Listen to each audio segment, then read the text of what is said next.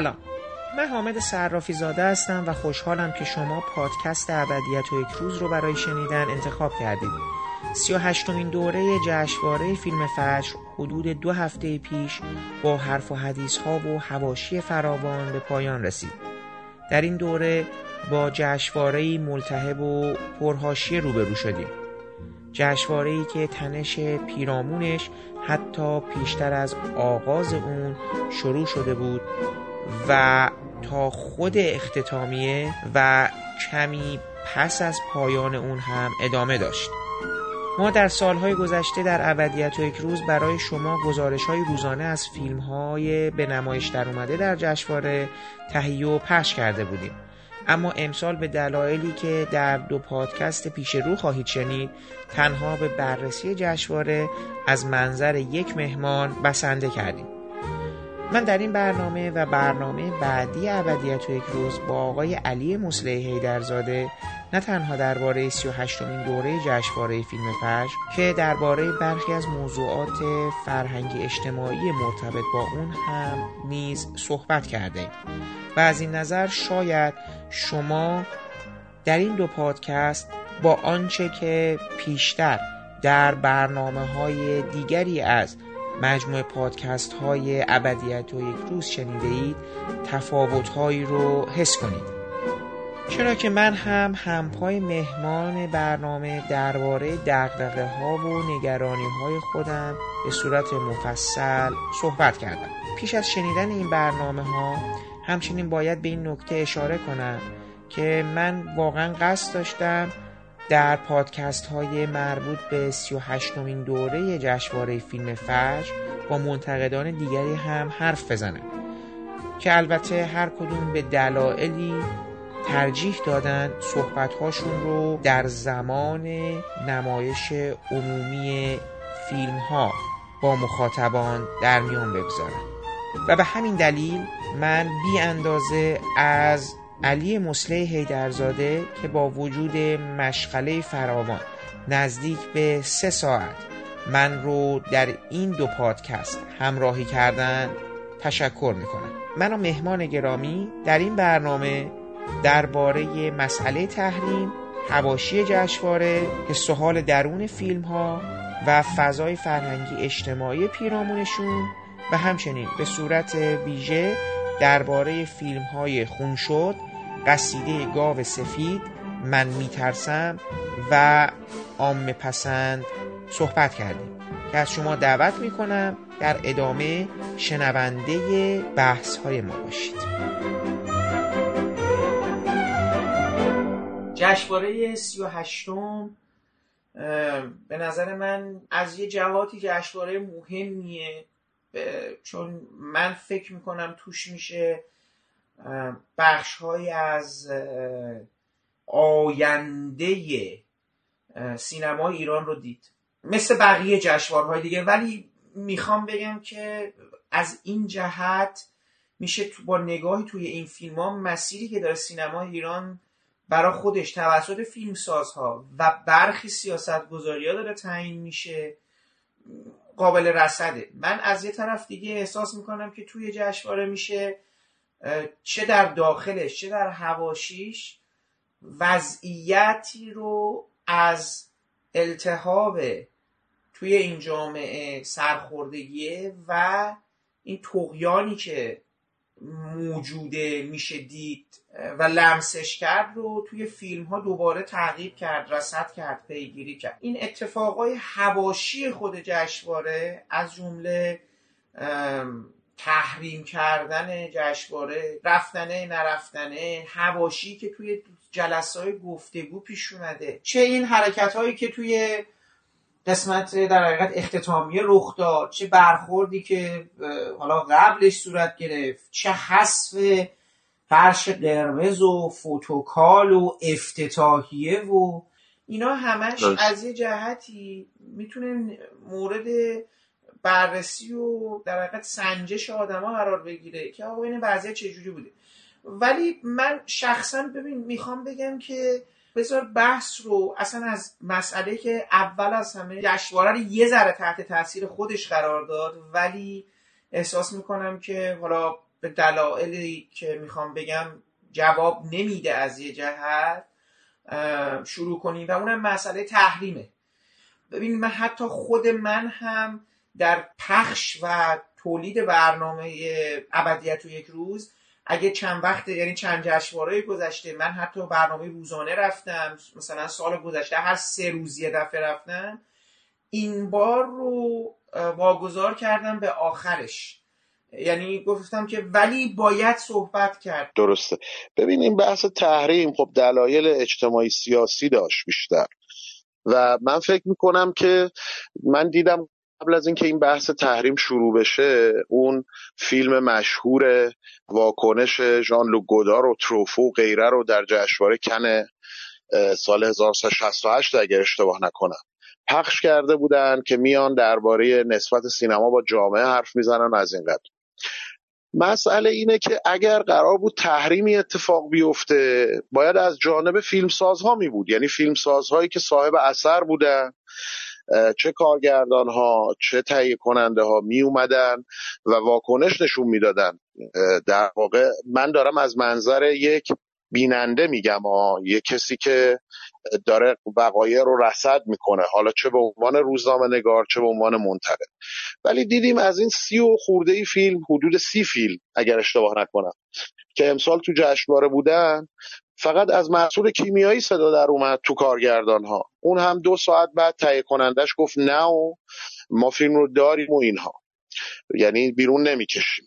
حتی یک تهیه کننده انصراف نداد. حالا یه عده از دوستان میگن اینا تهیه کننده‌های دولتی بودن و اینها، ولی من فکر میکنم حداقل مثلا بیش از نیمی 15-20 تا هم ما تهیه کننده بخش خصوصی داشتیم. حالا چه تهیه کننده در مقام تهیه کننده واقعی که سرمایه هم تامین کردن، چه کسایی که اسمن و سوری تهیه کننده هستن. از اونها هم صدا در نیامد. بعد ولی در مقابل یک عده از سینماگران که امسال فیلم نداشتن تحریم کردن و یه تعدادی از سینماگران که در واقع فیلمهاشون حضور داشت خواستن که در واقع فیلمهاشون داوری نشه، مثلا خانم صفیاری یا آقای حمیدیان.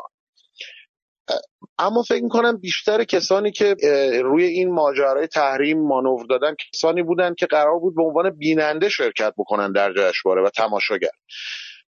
به هر حال نظرشون رو اعلام کردن، در پیج هاشون نوشتن و بعد یک جریانی به وجود اومد در رابطه با روزنامه‌نگاران و منتقدان که یک در واقع متنی منتشر شد، عده‌ای امضا کردن و در واقع یک فضایی به وجود اومد که دیگران هم بپیوندن به این. ببین، من اگه بخوام صریح بگم در واقع اینجوریه که ما توی کسایی که جشنواره رو پوشش میدن یک دادم رسانه‌ای داریم که اینها مأمورن از طرف رسانه‌هاشون در جشنواره، یعنی خبرنگارن، گزارشگرن و از این قبیل، حالا نظر هم میدن درباره فیلم‌ها یا حتی منتقدان.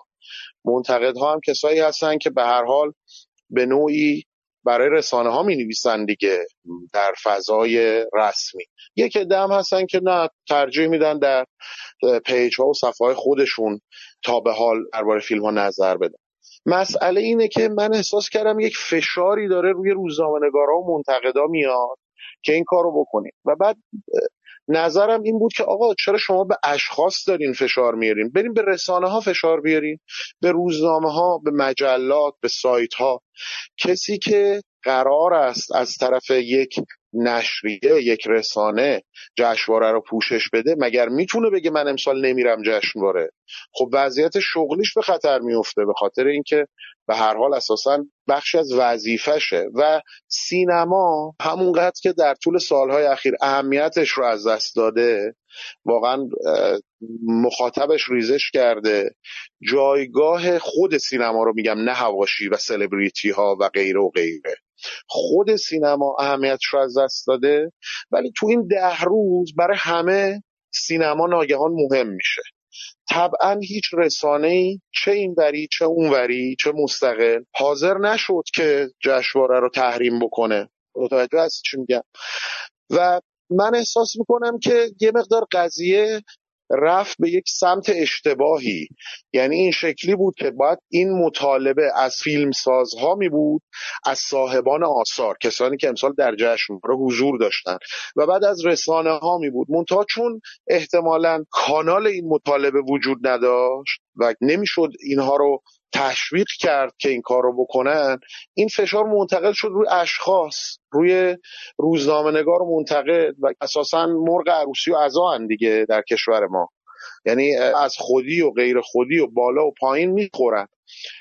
ببین، من فکر میکنم تحریم به عنوان یک کنش اجتماعی درباره یک رویداد فرهنگی اگر قرار موفق باشه باید این اتفاق از طرف صاحبان آثار میافتاد. وقتی نیافتاده مگه حالا بیایم بگیم آقا تماشاگران نرن، منتقدان نرن، روزنامه‌نگاران نرن؟ چه اتفاقی میافتاد؟ آیا این رویداد برگزار نمیشد؟ میدونی چی میگم؟ یعنی اساساً مسئله اینه.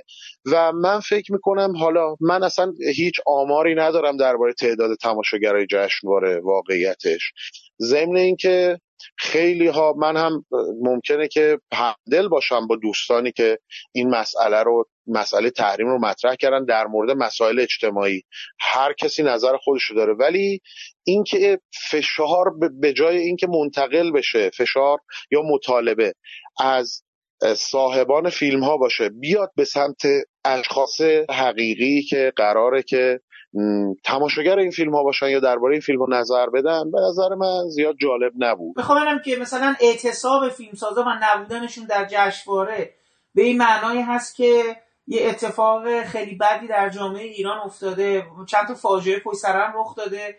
بخوام بگم که نبودن این فیلمسازها آیا این پیغام رو به بقیه مردم جامعه میداد که اوضاع عادی نیست، در نتیجه کار دیگر باید کرد؟ من میخوام ببینم که به نظر تو اصلا کلا این اتفاق میتونست رخ بده، حالا جدا از اینکه این توقع رو مثلا حالا ما از آقای چه میدونم آقای برزو نیک نجات داشته باشیم که حالا دوزیست داره نده جشنواره امسال، به نظر تو یه موج ایجاد میکنه نمیکنه؟ من میخوام ببینید من چی میخوام بگم، بذار اینجوری بهت بگم، من احساس میکنم اتفاقی جشنواره امسال افتاد همین که تمام این چند دستگی ها، تمام این اتفاقایی که به قول تو سوگیری غلط، به هم افتادن ها، تفرقه ها و اصولا آدمایی که داری میبینی خیلی بامزه است. اونایی که تحریم کرده بودن اومدن جشنواره یه سریاشو، اونایی که تحریم نکرده بودن یه سریاشون نمیومدن. خود همین کارگردان ها و فیلمسازایی که شما میگی که بامزه ترینش آقای معادی بود، مگه تحریم نکرده بود؟ هم پیغام تلفنی داد، بعد جایزه هم گرفت، پیغام تصویری داد، بعد از اون ور آقای شهاب حسینی که اصلا اون بر بوده و جزوی ماجرا بوده جلسه گذاشتن اومده. نمیدونم، انقدر همه چی به هم ریخته است، انقدر. و کار آقای ملکان در اختتامیه به نظرم این بهترین چیزیه که نشون میده چرا اصلا وضع ایران اینجوریه. به صورت آزمایشگاهی اگه یه نمونه از جامعه ایران انتخاب کنی، کلیه این واکنش ها از اون شروعش، برگزار کننده هاش، به نظرم در یه مقیاس کوچیکی توضیح میده چرا وضع ایران اینجوریه. نمیدونم نظر تو چیه؟ ببین من خیلی مثلا من جامعه شناس نیستم که بدونم چیه، ولی من یه چیزی رو میفهمم. سینما هنر گرونیه. الانم با وضعیت اقتصادی مملکت دیگه میگن زیر 4 میلیارد تومان فیلم استاندارد نمیشه ساخت. حالا تو فکر کن برای یه فیلم 4 میلیارد تومان حداقل خرج شده، 3 میلیارد 4 میلیارد، مثلا بگو 3 میلیارد تومان. آقا اون کسی که این پول این فیلم رو داده، چه دولتی، چه خصوصی، چه شبه دولتی، چه خصولتی، چه هر چیزی، مگر به این راحتی تن میده به این فیلم نیاد تو جشنواره؟ اون هم در شرایطی که سینما ایران دولتیه، یعنی برگزار کننده جشنواره فجر همون کسیه که قرار به این فیلم‌ها پروانه نمایش بده. خب کسی نمیاد این سرمایه رو به خطر بندازه. ببین این سکوتی که اتفاق افتاد و همراهی نکردن با تحریم، از مستقل ترین آدم ها امسال تو جشنواره بودن، کسایی که خودشون رو مستقل میدونن. من اسم نمیارم از کسی، کسانی که خودشون رو فیلمساز مستقل میدونن تا کسانی که خودشون رو فیلمساز وابسته میدونن، علنا میگن. آقا اینا عین هم سکوت کردن، اصلا به این ماجرای تحریم واکنشی نشون ندادن. دلیلش همینه، دلیلش اینه که کسی دنبال دردسر نمیگرده. حالا ما میتونیم بگیم آقا این مصلحت اندیشی یا این چه میدونم هر چیزی که اسمش هست ما به این ایراد بگیریم، درسته، ولی اساسا مسئله اینه که سوال تو این نکته است اساسا جامعه چقدر براش مهمه که حالا این جشنواره تحریم بشود یا نشود، حالا مثلا چه اتفاقی میفته. بعد من این رو گفتم، یکی دو جام نوشتم آقا اصلا جشنواره فجر الان چه سهمی در اکران سینما داره؟ برای اکران به معنای محل برخورد مستقیم مردم با سینما. ببین من یک همین قبل از جشنواره یه آماری درآوردم، در سال 98 60 فیلم اکران شده بود تا ابتدای جشنواره که اینا پایان سال سینمایی دیگه، درسته، حالا ممکنه یکی دو فیلم هم اضافه شه. از این تعداد 20 فیلم فقط فیلم‌های جشنواره پارسال بودن، 40 فیلم بدون حضور در جشنواره فجر اومدن و اکران شدن. خب و یه نکته دیگه، از 20 فیلم پرفروش جدول اکران 98 فقط 6 فیلم در جشنواره فجر سال پیش بودن. یعنی اساساً خود سینما ایران، صنعت سینما ایران یا اون کسب و کار سینما ایران، جشنواره فجر 30-40% حالا تو این فضا و مردم هم اکثریتشون مخاطب اون فیلم هایی هستن که در جشنواره فجر حضور نداره، فیلم های کمدی، فیلم هایی مثل مطرب، فیلم هایی مثل آثار منوچهر هادی، هزارپا، ایکس لارج و از این قبیل. این فیلم ها که اساساً تو جشنواره فجر نمیان و در واقع میان میلیاردها تومان میفروشن. میخوام بگم مردم، حتی اون مردمی که سینما براشون در واقع یک سرگرمیه، یک عادته، جشنواره فجر چقدر مگه سهم داره از اون در واقع اکران سالانه، از اون جمعی که قرار این فیلم ها رو ببینن. حالا مخاطب، بله مخاطب جدیتر، سینماروهای جدیتر میان تو جشنواره فیلم ها رو میبینن، یه تعدادی از این فیلم ها رو هم یا تو جشنواره یا زمان اکران دنبال میکنن. ولی من میگم ببین از پارسال، خب پارسال 1/3 فیلم های جشنواره پارسال اصلا اکران نشده. خب توی این شرایط اساساً این سوال مطرحه که حالا این که جشنواره فجر تحریم بشه 3 نفر 5 نفر اصلا 10 نفر بیان بگن که ما فیلمامون رو بیرون میکشیم، آیا جشنواره فجر برگزار نمیشود؟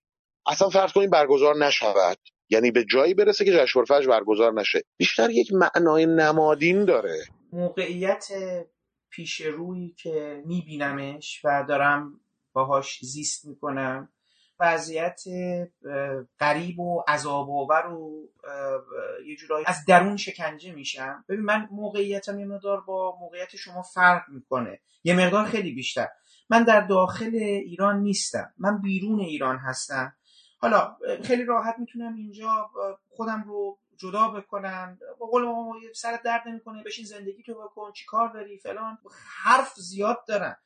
ببینید من احساس میکنم که ما فضای مجازی توی ایران با یه نگاه خیلی خوشبینانه همواره تایید کننده، شما فکر میکنید که با فضای مجازی آدم ها یعنی در حقیقت همه صدا پیدا کردن و این خب این قسمت خوبش بود، اما موضوع اینجاست که ما به یه رده‌ای رسیدیم که عملاً با این صدا پیدا کردنه چیزی به اسم کنترل و تسلط و خویشتنداری کنار رفته، چون شما پشت یک پرسونا، پشت یک نقاب، پشت یک به قول معروف اواتار قایم شدی، میتونی حرف‌های بسیار زیادی رو تندی رو بزنی بدون اینکه آسیبی به یعنی آسیب بزنی، ترور شخصیت بکنی، حرف‌هایی رو بزنی بدون پشتوانه یا حتی با پشتوانه.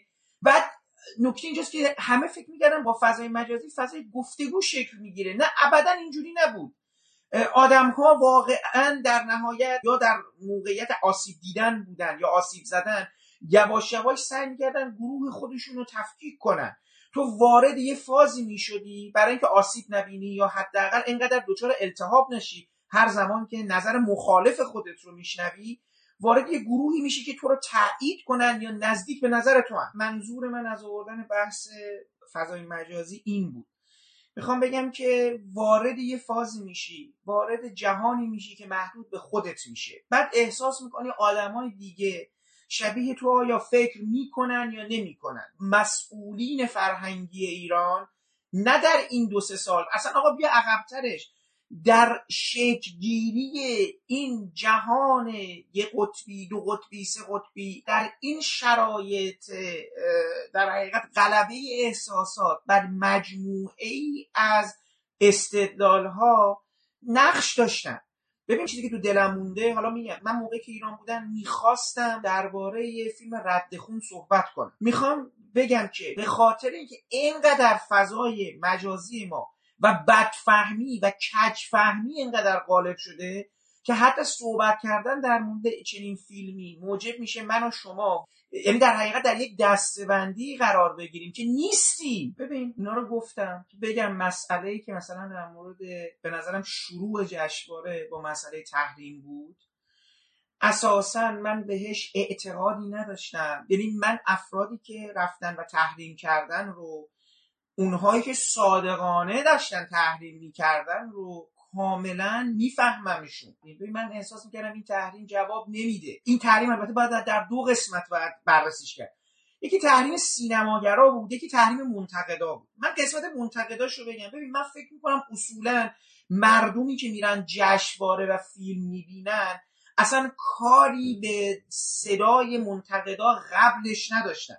متاسفانه یا حالا خوشبختانه من نمیتونم بگم، ولی باید بگم متاسفانه اصلا الان با توجه به تریبون اصلی که همچنان چیزی به اسم صدا و سیما یا رسانه‌هایی در کنار موازات صدا و سیما، خب مثلا وقتی آقای فراستی نماینده رسمی چیزی به اسم منتقد در ایرانه و بقیه منتقدای ما میفهممشون، نمیتونن برن صدا و سیما صحبت کنن، نمیخوام برن. ببینید یه سری آدما دیگه نمیخوام برن تو صدا و سیما صحبت کنن چون با کلا با سیاست‌های اون مجموعه مسئله دارن. این کاملا درسته. واسه سیاست ما دیگه مبتذل میدونن. اولا میگم منتقدای ما فکر میکردن که میتونن یه تأثیری بذارن، حالا بعدش میگن که نه ما اصلا فکر نمیکردیم که میشه تأثیر. ما در حقیقت در پی پاسخ به یه وجدان خودمون بودیم، یک درست و جدا از اون حالا اصطلاحی بود که به کار بردن، یعنی که آقا در یک لجنزاری میخوان سنگی بزنن که این چی میگن، این وضعیت مردابگونه، این سکون رو تکون بدن. آقا یه اتفاق بدی افتاده، یعنی اعتقاد دارم اتفاق بسیار بدی افتاده در چند وقت گذشته، ولی اصلا این موضوع اینجاست که محدود به امسال نیست. من اگه بخوام همینجور برگردم، هر سال ما اتفاقهای بسیار بدی رو دقیقاً از سر گذروندیم. اما من اصلا موضوع اینجا بودش که قسمت منتقد به نظرم جواب نمیداد، کسی حرفی گوش نمیکرد. اگه قرار بعداً یه پاراگرافی در تاریخ از ما یاد بکنن به عنوان کسانی که اینجا بودن و مثلا واکنش نشون دادن با این روش، من اساسا فکر میکنم که حتی اگر نگاهی به 68 دارن، کاری که مثلا گودار و تروفو اینا کردن، اصلا اونم به نتیجه نرسیده. یعنی جشنواره کمی داری که سالها بعد با فیلم اسپیلبرگ و جنگ ستارگان تمام، اگه قرار باشه با نگاه خیلی چپ و اینا که سرمایه‌داری و فلان و شوریدن علیه صنعت چی میگن صدای قاهر و غالب و اینا باشه، اون که اولا به نتیجه نرسید و سیاست ها همیشه ادامه پیدا کرد. من کاری به اون ندارم. یک دو، به قول آقای معتمد که من خصوصی وایسون صحبت نما اسمشو بیارم نه، اینا حرف جالبی میزنه، میگه خود اون سینماگرا وقتی که جشنواره تحریم کردن، وقتی به علت این که بنزین در حقیقت ماشینی وجود نداشت که از کن برگردن پاریس، انقلاب تموم شده بود. یعنی اینا مجبور شدن در طول اون 5 روز توی سواحل کن، توی خونه های آدمای دیگه بمونن و کنار ساحل باشن اینا، و دقیقاً وقتی برگشتن انقلاب دیگه تموم شده بود. به ایشون با شوخی میگن اصلا فرضیت خیلی برادران مارکسی شده. این در مورد قضیه که به عنوان نمادی که هی تو سر خیلی از آدمایی که رفتن و اینا زدن، که شما عملاً به قول معروف خودتون رو وارد یک فازی میکنید که آدمای دیگه باید دوچار یک وجدان معذب بشن که من این رو باز هم درک نمی کنم تو این شرایط. آخه میدونی مخاطب این جشنواره آدمای 20 تا 25 سالن به نظر من اصلا کاری به حرفای شما ندارم. بعدش هم ببین من فکر می کنم آدمایی بودیم که تا الانش هم اشتباهی اینجا هستیم. اشتباهی از این جهت که برخی از کسانی که دارن جامعه ایران رو میچرخونن در متولیان فرهنگی، اصلا شما در حقیقت یه جور پارازیت بوده حضورشون برای شما. اصلا خود این جشنواره غلط بوده. شاید جشنواره مورد علاقه اینا جشنواره مثل عمار باشه. یعنی این تنوع این جشنواره، این تنوع آدمایی که دارن شرکت میکنن، حتی حضور این افراد برای اینها حرف زدنشون، صداهاشون، اعتراضاشون، نگاهشون حتی در این حد هم قابل تحمل نیست. شما یه عمر اشتباهی هستی. شما اگر یک جایی رو دونستی آرام آرام آرام بعد از این مدت واردش بشی و صدایی درش پیدا کنی، رها کردنش برای من منطقی نبود، فهمش زیاد نبود. میخوام بگم اگر ایران بودم من تو جشنواره شرکت میکردم، حتی شاید تو اون جلسات پرسش و پاسخ که به نظرم همینها نشون میده انقدر آدما تریبون ندارن که حرف بزنن، بی‌ربط‌ترین سوالها وارد جلسه مطبوعاتی میشه و اصلا آدما همه عصبیان، پرسش کننده عصبیه، پاسخ دهنده عصبی، همه ناراحتن، همه اینم محصول همون شرایط مجازی. میخوام بگم تمام این صحبتایی که داریم میگیم مثل حلقه های زنجیر در همن. من که حالا تمام این حرفا رو هم زدیم، من شخصا اعتقاد دارم ما یکی دو سال آینده با چیزی که پیش رومونه، انتخابات مجلس و هم ریاست جمهوری بعدی، اصلا شرایط بعدی، این هم دیگه نخواهد بود. یعنی من همین الان میخوام بگم این شاید آخرین جشنواره‌ای بود که شما همچین چیزی رو دیدید. شاید هیچی توی ایران قابل پیش بینی نیست. به هر حال ما وارد یه فضایی شدیم، از زدن یه سری حرفا واقعا همش در حال ترسم، از ترس محاکمه شدن در فضای مجازی، دوستان، تهمت، برچسب. یعنی من باید به 1000 نفر جواب پس بدم. من به عنوان کسی که دنبال میکنم، ما جنبش هامون، وقایعمون، اتفاقاتمون هشتگی شده، یه هشتگی میخوره و بعد میره. حالا یه سری از این هشتگ ها قضیهش در واقع عمیق تره. مثلا ماجرای سقوط هواپیما چیزیه که هیچ کس فراموشش نمیکنه، یا ماجراهای آبان ماه هیچ کس فراموشش نمیکنه. من الان مسئله اینه که یاد کردن از وقایع آبان یا سرنگون شدن هواپیمای اوکراینی و کشته شدن اون تعداد آدم بیگناه. خب الان محمد حسین مهدویان اومد توی سخنرانی بعد دریافت جایزش از این یاد کرد. آیا الان مهدویان از نظر در واقع کسایی که معتقد بودن جشنواره رو باید تحریم کرد تبدیل شده به یک چهره محبوب؟ نه. میخوام بگم ببین هر کاری بکنیم باز یک ایرادی وارده دیگه. یعنی فکر کنم به زودی اینجوریه که آقا شما اساسا نفس میکشین اونجا هم دارین مثلا خیانت میکنین به آرمانهای فلان. من میگم مثلا این فضای قطبی شده. ببین ما باید اگر هم قرار کنش اجتماعی باشه، اتفاقی باشه، به محصولش و خروجش توجه کنیم. من گفتم همدلم با خیلی از این مواضع اعتراضی. من هم واقعا یادم نمیره این ماجرای این سرنگونی این هواپیما حال من رو مثل خیلی ها بد کرد. منتها میگم که الان جشنواره فجر چه اهمیتی در این سلسله مراتب قدرت داره؟ اتفاقا اگر اهمیت پیدا میکنه از برخوردهای اشتباه مدیرانه. یعنی میان قضیه رو سریع میبرن به سمت و سوی امنیتی شدن و غیره، بعد در حالی که جشنواره فجر رویداد فرهنگی دولتیه. آقا جشنواره فجر همیشه دولتی بوده. چطور میشه که تا مثلا پارسال اشکالی نداشته امسال اینجوری میشه؟ ببین من یه چیزی رو بگم شاید بی ربط باشه. آقای محمد رسولوف که من براش احترام قائلم، الان فیلمش هم جشنواره برلین چیز شده. آیا کسی میدونه که آقای رسولوف در جشنواره فجر 3 مرغ برده؟ کمتر کسی میدونه. آقای رسولوف فیلم اولش از جشنواره فیلم فجر 3 مرغ برده، فیلم گاگومان. الان باید بریم مثلا یقه رسولوف رو بگیریم، بگیم که چرا مثلا فیلم اول تو شرکت دادی و جایزه بهترین فیلم اول بردی؟ خب نه، به خاطر این که اساسا مهمترین رویداد سینمایی کشور دیگه، ما که نمیتونیم چیز بکنیم. و بعد بعضیا من فکر کنم بعضی شاید از دوستان یه مقدار کاسه داغتر از آش میشن یا قضایا رو خیلی از زاویه دید سیاست میبینن. آره تو ایران همه چی سیاسیه، من اینو قبول دارم. یعنی هر کاری بکنیم سیاسی. اونطور میگم اساسا جشنواره فجر جایگاهش و اهمیتش و نقشش مشخصه که چیه. یه 10 روزه که در کل کشور سینما اهمیت پیدا میکنه، بین سیاسیون، از بین سیاسیون گرفته تا عامه مردم. حتی کسایی که سینما نمیرن دوست دارن ببینن تو این 10 روز چه خبره. من اینو میفهمم. ولی واقعا حالا جشنواره فجر برگزار بشود یا نشود در واقع گرهی از کار ما باز میکنه. آیا باعث میشه که اتفاق خاص بیفته. من فکر می‌کنم بیشتر یک جنبه نمادین داشته باشه این اتفاق‌هایی که برای جشنواره افتاد و این مسئله تحریم و غیره و غیره. چون که درباره جشنواره تئاتر تحریم سنگین‌تر بود، همون یک روز دو روز قبل از اختتامیه الا ماشاءالله سلبریتی جایزه بود تو اختتامیه، اصلا کسی دیگه یادش نبود که آقا این جشنواره مگه تحریم نشده بود؟ چجوری مثلا آقای محمدزاده، آقای امیر جدیدی جایزه بردن توش؟ میدونی برای همین میگم همه چی هشتگی شده، یعنی یه هشتگی میخوره یه هفته داغه، هفته بعد فراموش میشه. اینا برام خیلی مهمه. میخوام بگم همون اینستاگرام و توییتر و اینا نیست، فقط در توضیح و تایید صحبت تو بگم. ما در مورد جامعه صحبت میکنیم که بعد از اتفاقای 88 مردمش، یعنی کسایی که یعنی آسیب دیدن همون لحظه یا برحال میتونستن آسیب وجود چشمشون رو ببینن، به مدت کمی بدترش رفتن و کمدی اون شرایط رو در فیلم اخراجی 3 دیدن. ما در جامعه صحبت میکنیم که آدمایی که خودشون جشنواره رو یعنی واقعا وضعیت جشنواره امسال هم جالب بود، کسایی که جشنواره رو تحریم کرده بودن رفتن فیلم‌ها رو دیدن، کسایی که جشنواره رو تحریم نکرده بودن بلد یعنی و نمی‌خواستن اسمشون توی یه فهرستی باشه و اینا، اونا نرفتن ببینن. یه سری آدم داریم که اصلا تو جشنواره نیستن و جشنواره رو تحریم کردن. یه آدمایی داشتیم که اصلا از ایران سفر کردن. وقتی شما میگی پیچیده است، من در مورد جامعه‌ای صحبت می‌کنم. آقا من به رو مردمش نمیتونم حساب کنم، رو کسی که اومده زیر یه بیانیه رو امضا کرده نمیتونم حساب کنم.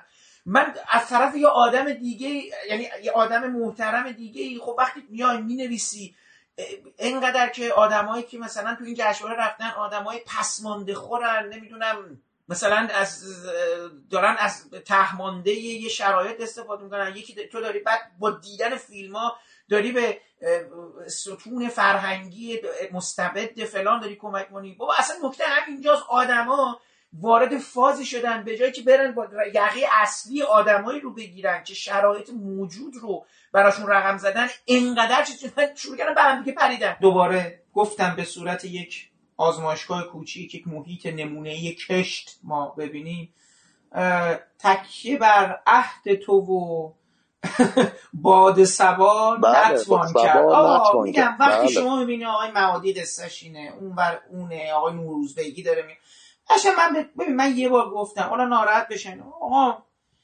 من نمیدونم آقای کیمیایی با کی کار کرده، آقای کیمیایی که میدونه با کی کار کرده. تمام این سینماگرا داشتن با کسایی که میدونستن، میدونن از چه ارگانی داره کی پول چی رو میده.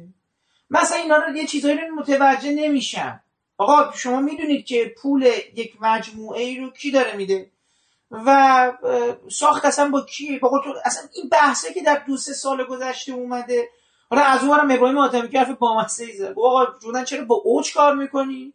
گفت حداقل میدونم داره پولش از کجا میاد دیگه، بقیه‌رم حالا کاری نداریم دیگه. وضع اینه. من ولی واقعا میتونم بفهمم که چرا سینماگرا مثلا شاید گفتن آقا به قول تو ما این سرمایه‌مون رو باید خرج کی بکنی و اصلا کی پشت ماست، اصلا کی گوش میکنه، پولای جشنواره که فروش رفت جدا از اون، اصلا دیگه الانم با سال‌های دیگه گذشته فرق میکنه.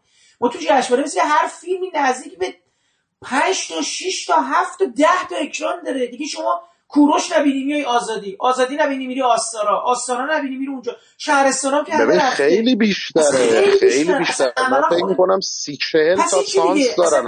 اصلا قرض جشنواره ایران، بابا تو جشنواره لندن یا همه جای دیگه اونجا 1-2 تا میذارن دیگه، مردم میشینن تو سر و کله میذارن، مثل همون جشنواره‌های سابق خودمون.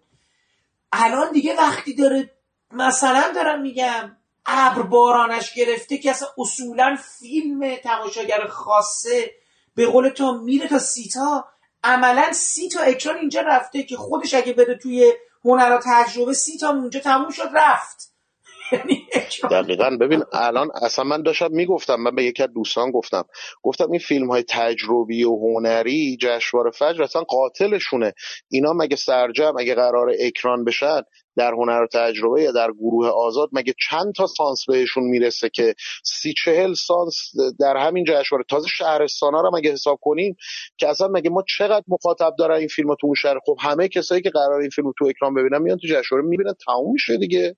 تمومش میره. حالا بله فیلمی مثل شنای پروانه قراره مثلا سال بعد پیش بینیش بالای 10-15 میلیارد بفروشه، آره اون مخاطب داره، یا روز صفر داره، یا نمیدونم خوب بد جلف داره، میدونی من دارم فیلمای از طیف‌های متنوع میگم، ولی واقعا مثلا فیلمی به قول تو مثل فیلم ابر بارانش گرفته یا پوست یا تومان یا حتی آتابای، اینا فیلمای خوب جشنواره از نظر من. این تعداد سانس که وقتی این براش میذارن زمان اکران، حالا یه پولی هم میگن به تهیه کننده ها میدن، ولی اگه قیمت بلیط رو حساب کنی ضرره، یعنی این پولی که میدن یه مبلغ ثابتیه به همه تهیه کننده ها جشنواره میده، ولی تو اگه قیمت بلیط رو حساب بکنی که این تعداد مخاطبی که توی جشنواره اینا رو میبینن اگر به اکران اضافه بشه خیلی سودشون بیشتره، در حالی که جشنواره فجر به اینا ضرر میزنه، ولی جشنواره فجر چیزیه که باید باشن دیگه. من فکر کنم علی میدونه قصه چیه اینا، من فکر میکنم خیلی از آدما هنوز به جشنواره به اون کیفیت تبلیغاتیش هم نگاه میکنن. الان پوست اکران شد، تومان اکران شد، اوکی، حتی خورشید مجیدی اکران شده. همین نقل و قول هایی که بعضا مثبت و منفی، خود اینا کارکرد تبلیغاتی داره. ببین مثلا دارم میگم اون سالا چجوری بود؟ این بود که نوبت عاشقی و شب‌های زاهندرود اکران شد، ملت ریختن به اسم مخملواف، شیشه های سینما صحرا شکست، بعد گفتن آه اصلا مخملواف، خود پدیده مخملواف به نظرم یکی از دلایلش تو دل همین جشنواره شکل گرفت و توقیف این فیلم اینجوریه. اصلا همین الان خود این فیلم ها کی به من گفت، شما بود، یکی به من گفت آقا این لباس شخصی شاید فلان سکانسشو در بیارم، اون فلان فیلم شاید فلان لحظهشو در بیارم. خود فیلم ها الان اکران اصلیشونو برای بعضیا میگن اکرانای، میگن اون پریویو هست که تو سینمای مثلا برای تماشاگرای خاص نشون میدن، بعد تهیه کننده و کارگردان و تدوینگر و اینا میشینن میگن خب آقا این به نظر میاد از بازخوردی که ما گرفتیم این باید کوتاه بشه، بلند بشه. الان میگن ما 2-3 تا فیلم داریم تو جشنواره بالای 120 دقیقه است، یعنی تومان رو من شنیدم 135 دقیقه است، خورشید 140 دقیقه است. خب اینا اکرانا اصلا تنظیم نشده برای سینما ایران. میدونی چی میخوام بگم؟ اصلا جشنواره فجر یعنی یه جشنواره نیست، هزار تا کاربری داره. میفهمی چی میخوام بگم؟ دقیقاً کاربردهای مختلف داره. بعد این بحث تبلیغاتی چیه؟ بعد جشنواره فجر چیزی که همه در ملأ عام فوش میدن ولی تو دلشون میخوان باشن. ببین میگن برامون مهم نیست، ولی وقتی که انتخاب نمیشن ناراحت میشن. وقتی نامزد میگن نامزدی و جایزه مهم نیست، ولی وقتی که جایزه نمیگیرن یا نامزد نمیشن داد و بیداد میکنن. حالا ما یه پدیده‌ای داریم مثل ابراهیم حاتمی که جایزه هم میگیره میره داد و بیداد میکنه، میدونی که امسال به نظرم داورا خودشون رو راحت کردن، اصلا نامزد نکردنش تو اون رشته‌ای که خودش بود که آقا این رو از گردن خودشون باز بکنن، چون اگر نامزد میکردن و جایزه نمیدادن باز یه جور دیگه اعتراض. آش نخورده دهن سوخته است برای حاتمی که هر کاری بکنی تو آقا بلش کن دیگه، زدقه ما که داریم فوشه رو میخوریم دیگه. نمیفهمم آیا حاتمی کیا وقتی توی جلسه مطبوعاتی میگه من رو نادیده گرفتن در جشنواره فجر دوستان، اولا یعنی چی؟ یعنی یک سیاستی همواره بوده که شما رو نادیده گرفته، آخه فیلم قبلی نبوده، آخه چی میگه؟ آره امسال هم مثلا آقا چرا یه فیلم سازی بعد از این همه فیلم؟ ببین من بعضی وقتا برای آدمایی یه خورده احترام می‌کنم. آیا آدمی که من هیچ آدمی نمی‌گم چرا یه آدمی در اون شأن و مقام در این جایگاه قدرت، حالا یه اتفاق بامزه دیگه افتاده، فیلم روز صفر رو 5 جایزه بهش دادن، 5 سیمرغ دادن، به اعتراض نیومدن. من میدونم چرا نیومدن، که چی؟ که چرا اون سیمرغ خوبا رو به ما ندادین. اینا میدونستن داورا اون سیمرغ خوبا رو دادن به فیلم مجید مجیدی. بابا 5 تا جایزه گرفتین، جایزه نگاه نو رو به ناحق دادن به روز صفر. اسم اصلا نقض غرضه، نگاه نو اسمش روشه. حالا سعید ملکان، بله فیلم اولش در مقام کارگردانه، ولی بابا اصلا سعید ملکان سالها تهیه کننده بوده، فیلم‌های عظیمی تولید کرده. اصلا چرا باید این جایزه نگاه نو رو بدن؟ اصلا نقض غرضه که تو در حضور فیلمی مثلا پوست این جایزه رو بدی به روز صفر. میدونی چی میگم؟ فقط برای اینکه دل سعید ملکان رو به دست بیارن، یا جایزه از نگاه ملی رو دادن یا جایزه ویژه، اینو دادن، در واقع پیاز رو خوردن، چوبم خوردن. بعد حالا ملکانم نیومده، عواملش هم نیومدن. یعنی برنده های این پنج رشته نیومدن جایزاتونو بگیرن. آقا بیفرنگی چی؟ اعتراضشون بله یه قسمتش مونتا اینا هم حتی شهامت ندارن بگن آقا فیلم آقای مجیدی دیر رسیده، باید از داوری خارج می‌شده. آقا فیلم خودشون هم مثلا دیر رسیده. یه فیلم دیگه جایگزین شده. نه ببین فیلم دیگه‌ای رو یکی از فیلم‌های رزرو رو آوردن تو جشنواره گذاشتن. آقا این رو بیان شفاف بگید. نه نه فیلم پسرکشی. پسرکشی رو گفتن عنکبوت که فیلم پنجم رزرو بود یه سانس نمایش دادن فقط برای همین اهالی رسانه. منتها آقا بیاین اینو رک بگین، بگین ما اعتراضمون به اینه که فیلم مجیدی رو دارین تحویل میگیرین، اصلا داوریش کردین. میان میگن فیلم کسایی که تحریم کرده بودن چرا داوری شدن. والا من هی نگاه میکنم به این لیست، منظورتون پیمان معادیه؟ خب این که یه رشته است، این که یک رشته است. مثلا که چرا مثلا به امیر جدیدی ندادن، به پیمان معادی دادن، بعد نمیان. اصلا ببین همه چی قاطی شده با هم. نکته جالبش اینه که آقا پول فیلم روز صفر رو همه میدونن کی داده. آقا فیلم سینمای استراتژیکه، سینمای از بالا در واقع هزینه‌هاش تأمین شده. حالا یه عده خوششون میاد، یه عده خوششون نمیاد. مثلا فیلم روز صفر ساخته شده برای اکران. این فیلم جشنواره نیست که. این فیلمیه که قرار در اکران با بازیگر و با ساخت و پرداخت و صحنه‌های مهیج و اکشن و غیره و غیره مخاطب عام جذب کنه. حالا شما مثلا واقعا یعنی چی تو اختتامیه شرکت نمی‌کنین و بعد قضیه رو می‌ندازین گردن تحریم کننده ها؟ میدونی یعنی اون ورش اون جوره، این ورم اینجور شده اجاره نشین ها واقعا که اینجا اونجور اونجا هم اونجور. میدونی یعنی اصلا کلا همه چیز به نظر من در هم ریخته است. اون که اصلا اینا که به کار فرهنگی فکر نمی‌کنه. ببین خیلی جالبه، حتی اگر این جوایز یه خورده یه دونه بالا پایینشون یه تأثیری تو آینده کاری اینا داشت. مثلا تهیه کننده مثلا میگه آقا چون یعنی مثلا انگار رزومه برا بود، اصلا مهم نیست. یعنی شما چه جایزه ببری چه نبری فیلم بعدی تو داری میسازی، بفروشی یا نفروشی فیلم بعدی تو داری میسازی.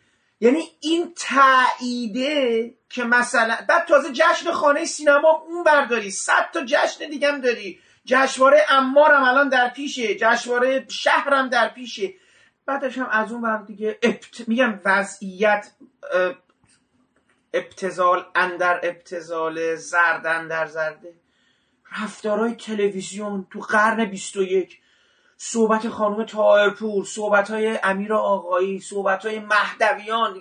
ما یه شوخی زمانی می‌کردیم، جام جهانی بود، بعد بازیکن فوتبال بود، نمیدونم یادت توماس برولین توی سوئد بود، این آدم خوش‌چهره‌ای بود و حالا کاری ندارم. بعد خب اون مسابقات هم جام 90 بود، 94 بود ببخشید، بعد مسابقات آمریکا بود و آره دیگه جام ملت آمریکا بود. بعد خب ظهری بود و تو تماشاگرها اصلا همش سانسور می‌کردن، یعنی تماشاگرها رو. بعد میگفت ما دوستی داشتیم آقا دیگه تلویزیون توماس برولین رو هم داره سانسور میکنه، یعنی اینقدر. حالا ببین حالا این دیگه صحبت‌های مهدویان رو هم که جایزه بهترین کارگردانی رو گرفته سانسور کرده، صحبت امیر آقایی رو سانسور کرده، صحبت فرشته طاهرپور رو سانسور کرده.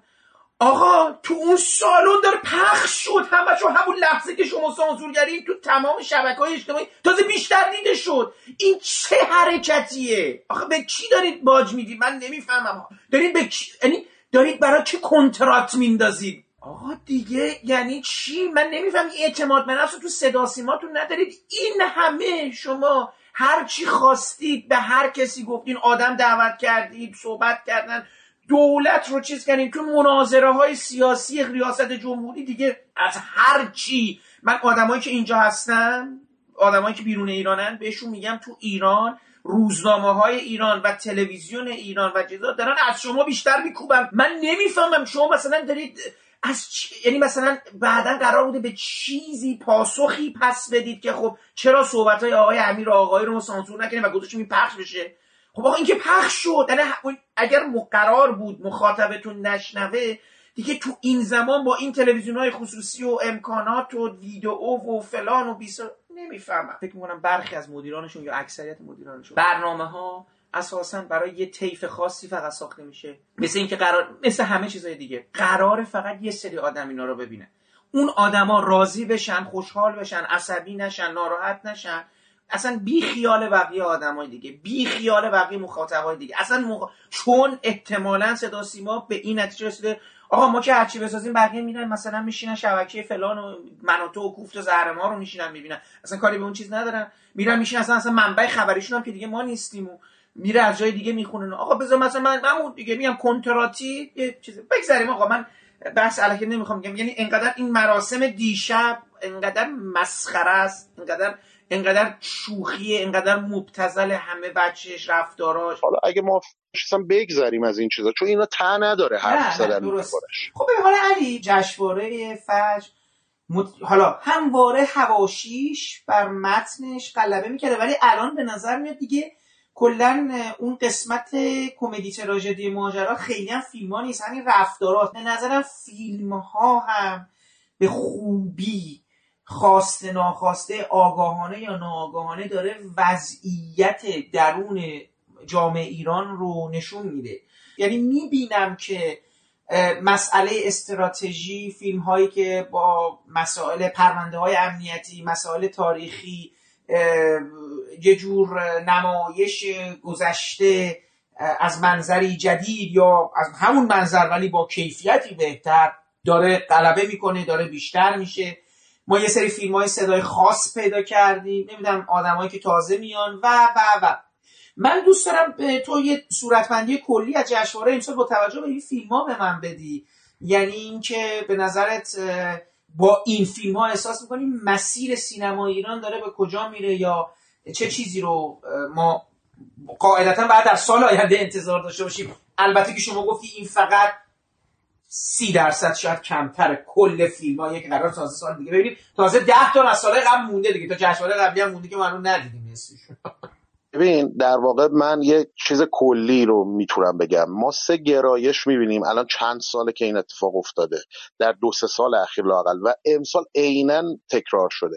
یک سینمای اجتماعیه، سینمای اجتماعی که یک سر طیفش مثلا فیلم شنای پروانه است و یک سر دیگهش فیلم مثل عامه پسنده و از نظر تعداد و کمیت بیشترین نماینده رو تو جشنواره امسال داره.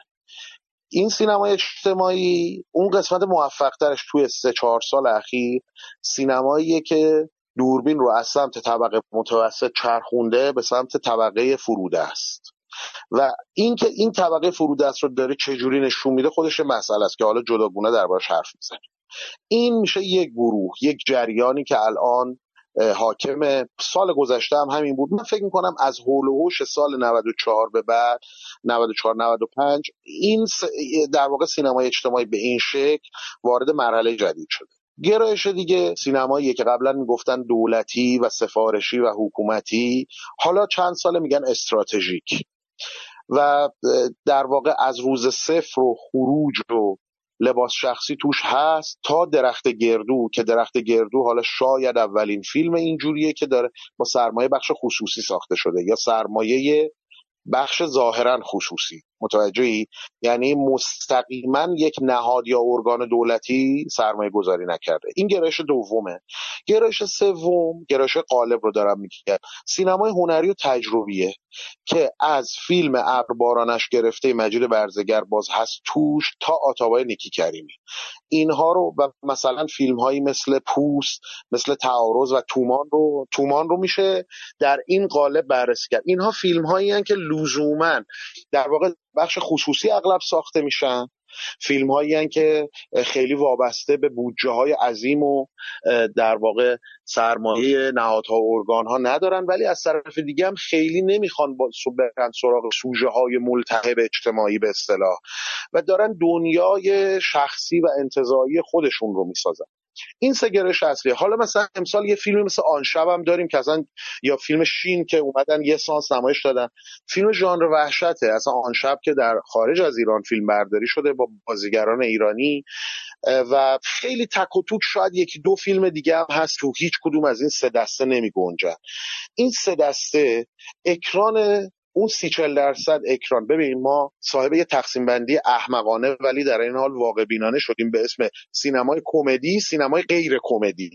این سه دسته و جشنواره فجر سینمای غیر کمدی هست. حالا خوب بد جلف هم امسال هست، حالا خواستن یه دونه کمدی هم بذارن، اونم تو هیچ کدوم از این قالبان خیلی نمی‌گنجه. میخوام بگم که اکران اون 30% ظرفیت اکران یا فروش سال بعد هم بین این سه تا تقسیم میشه. یعنی میشه حد زد که مثلا فیلم‌های مثل پوست و تومان مثلا در گروه هنر تجربه اکران بشن، که حالا اینکه اساسا این کار درسته یا نه این بحث دیگه است. اما اکران فیلم‌های غیر کمدی که قرار بفروشن تقسیم میشه بین سینما اجتماعی و این سینمای استراتژیک. حتی من مطمئنم در همین اکران عید سال 99 ما از این دوتا نماینده خواهیم داشت. یعنی پارسال هم همین بود، پارسال هم نماینده شاخص سینمای اجتماعی شد مترشی شنیم، نماینده سینمای استراتژیک شد شب که ماه کامل شد. هر دو فیلم هم فروش خیلی خوبی داشتن، یعنی در اکران فروختن. امسال دقیقاً شنای پروانه جای مترشی شنیم رو گرفته، روز صفر جای شبی که ماه کامل شد. و جالبه که همه فکر می‌کردن قرار فیلم ابراهیم حاتمی کیا در واقع سردسته این فیلم‌های چیز باشه، که نبود و فکر می‌کنم خود حاتمی کیا هم متوجه شد، چون فیلمش در واقع اگه به خود فیلم توجه بکنیم یک ترکیبی از همه چیز، از علایق حاتمی کیا تا گرایش‌های سیاسی که تو این چند سال اخیر پیدا کرده، تا یک نوع ابراز علاقه و ارادت مثلا به سینمای وستر که شروع فیلمه و اون قهرمان تک افتاده‌ای که در واقع در یک کلبه وسط یه مزرعه زندگی میکنه و آخر فیلم هم در نهایت اون تکرویی رو ادامه میده. یه فیلمیه که در واقع هرچند میگنجه در این مجموعه و بعد با سرمایه گذاری سازمان اوج ساخته شده، ولی شاید اون کارکردی رو که مثلا به وقت شام یا بادیگارد داشت تو اکران سال بعد نداشته باشه. ولی ببین این عیناً چند ساله، 3-4 ساله داره تکرار میشه، انگار که سری دوزیه، میدونی، کپی پیسته. یعنی ما یه الگویی داریم، فقط این آیتم ها توی این الگو جایگزین میشه، ریپلیس میشه. و فکر میکنم که از الان میشه حتی اکران سال بعد رو هم پیش بینی کرد، البته بجز اون قسمت کمدی که اون فیلم ها هندونه در بستن دیگه. ما چند تا فیلم دیگه هم داریم که نیومده دیگه، مثلا فیلم نعمت الله نیومده، حالا فیلم کمال تبریزی نیومده، فیلم علی مصلح نیومده، یا فیلم دورمیشیان نیومده، فیلم بهمن فرمان‌آرا هم یکی بود، اونم دو تا فیلم. اون چی بود با فاطمه معتمداریا کار کرده بود، خوابم میاد، تو خواب رویایی هم چیزی، رویای دریایی هم چیزی اسمش تو یادم نمیاد، اونم اکران نشده. داریوش مهرجویی هست. و دوباره برگردیم سوال اول، کشوری که داره الان توی 100 تا فیلم تولید میشه سال، این بعد با این التهاب ها اصلا این طبیعیه؟ یعنی من نمیفهمم. ببین من یه چیزی بگم. من 3-4 ماه این سوال رو از چند نفر پرسیدم، چون دیگه احساس کردم خودم جوابش رو پیدا نمی‌کنم. کشوری که تحت تحریم شدید اقتصادیه، در کشوری که در یک سال و نیم اخیر ارزش پولش 1/3-1/4 شده، چطور در کشوری که صنعت خوابیده، کسب و کار خوابیده؟ این شهادت مسئولان دولتیه ها، یعنی این حرف مثلا اپوزیسیون نیست. چطور میشه در چنین کشوری در 10 ماه اخیر هولوهوش 100 فیلم سینمایی ساخته شده، اون هم با هزینه‌های سنگین که من گفتم میگن دیگه زیر 3-4 میلیارد فیلم ارزون هم نمیشه ساخت. یعنی شما اگر فیلمت بخواد 3-4 تا بازیگر معروف داشته باشه، یا لوکیشناش زیاد بشه، یا روزهای فیلم برداریش زیاد بشه، قیمتا خیلی بالا میره. آقا کی پول میده اینا که این فیلم ها ساخته میشن؟ اصلا این پولا داره از کجا میاد؟ اتفاقا اون قسمتش آره، اوج معلومه پولش از کجا میاد، فارابی معلومه، فلان ارگان و نهاد و در واقع سازمان معلومه، اما بخش خصوصی این پولها رو از کجا میاره؟ حالا یه آقایی مثل رنجکشان هم معلومه که امسال بود دیگه، یکی در میون صادق رنجکشان تقدیم میکرد اول فیلم ها. خب من میگم بقیه این فیلم ها این پول از کجا اومده؟ میدونی؟ یعنی از هر کی میپرسی همه یا سر تکون میدن یا سکوت میکنن یا نهایتاً یه جواب مبهم و سربسته میدن. آقا پولشویی. خب این کی داره این پولا رو میشوره؟ پول کیو دارن میشوره؟ آخه اینم از دوره کدوم پول؟ پول کیو دارید دیگه میشوید دیگه؟ الان دیگه مثلا کیه که داره پولی در میاره که تازه به صورت غیرقانونی میخواد اینجوری بشویتش؟ حالا من نمیدونم واقعا. حالا ببین پولشویی معنیش مشخص. حالا ببین مثلا در مورد یه ماجراهایی مثل اون سریال و شبکه نمایشخانگی و اینها که اثبات شد دیگه. حالا ولی میشه حد زد که اگر هم حرفش پولشوییه یا خرج کردن پولهاییه که به شکل مشکوک به دست اومده، خب یعنی فاکتور سازی میتونه باشه، اینا لزوما پولشویی نیست. یه پولیه باید یه قسمتش خرج بشه اینها، ولی بازم ببین معلوم نیست کی داره این پولا رو میده. شده حکایت فیلم روز بلوا، فیلم ساخته شده در مورد فساد اقتصادی، آقا تا آخرش هم انگار که این مفسدان دانه درشت یه سری مثلا موجود فضایی هست، یه جوری همه ازشون یاد میکنن که انگار هیچ که نمیدونه. خود کاراکتری که داریوش ارجمند توی فیلم روز بلوا نقشش رو بازی میکنه، آقا این چیه به کجا وصله؟ تهش اینه که من برمیگرده به بابک حمیدیان که دامادشه، میگه که ببین من به خیلی جاها وصلم ها. آقا این خیلی جاها کجاست؟ شما فیلم ساختی تریلر افشاگرانه، خب پولش هم سازمان اوج داده. آقا نمیتونی سازمان اوج حتی نمیتونی بگی آقا اینا کیان؟ این مفسدین کیان؟ آقای داریوش ارجمند که میگه توی یه جای توی دیالوگ فیلم میگه 300 400 میلیارد ضرر میکنم میدم، انگار داره مثلا از پول خورد حرف میزنه.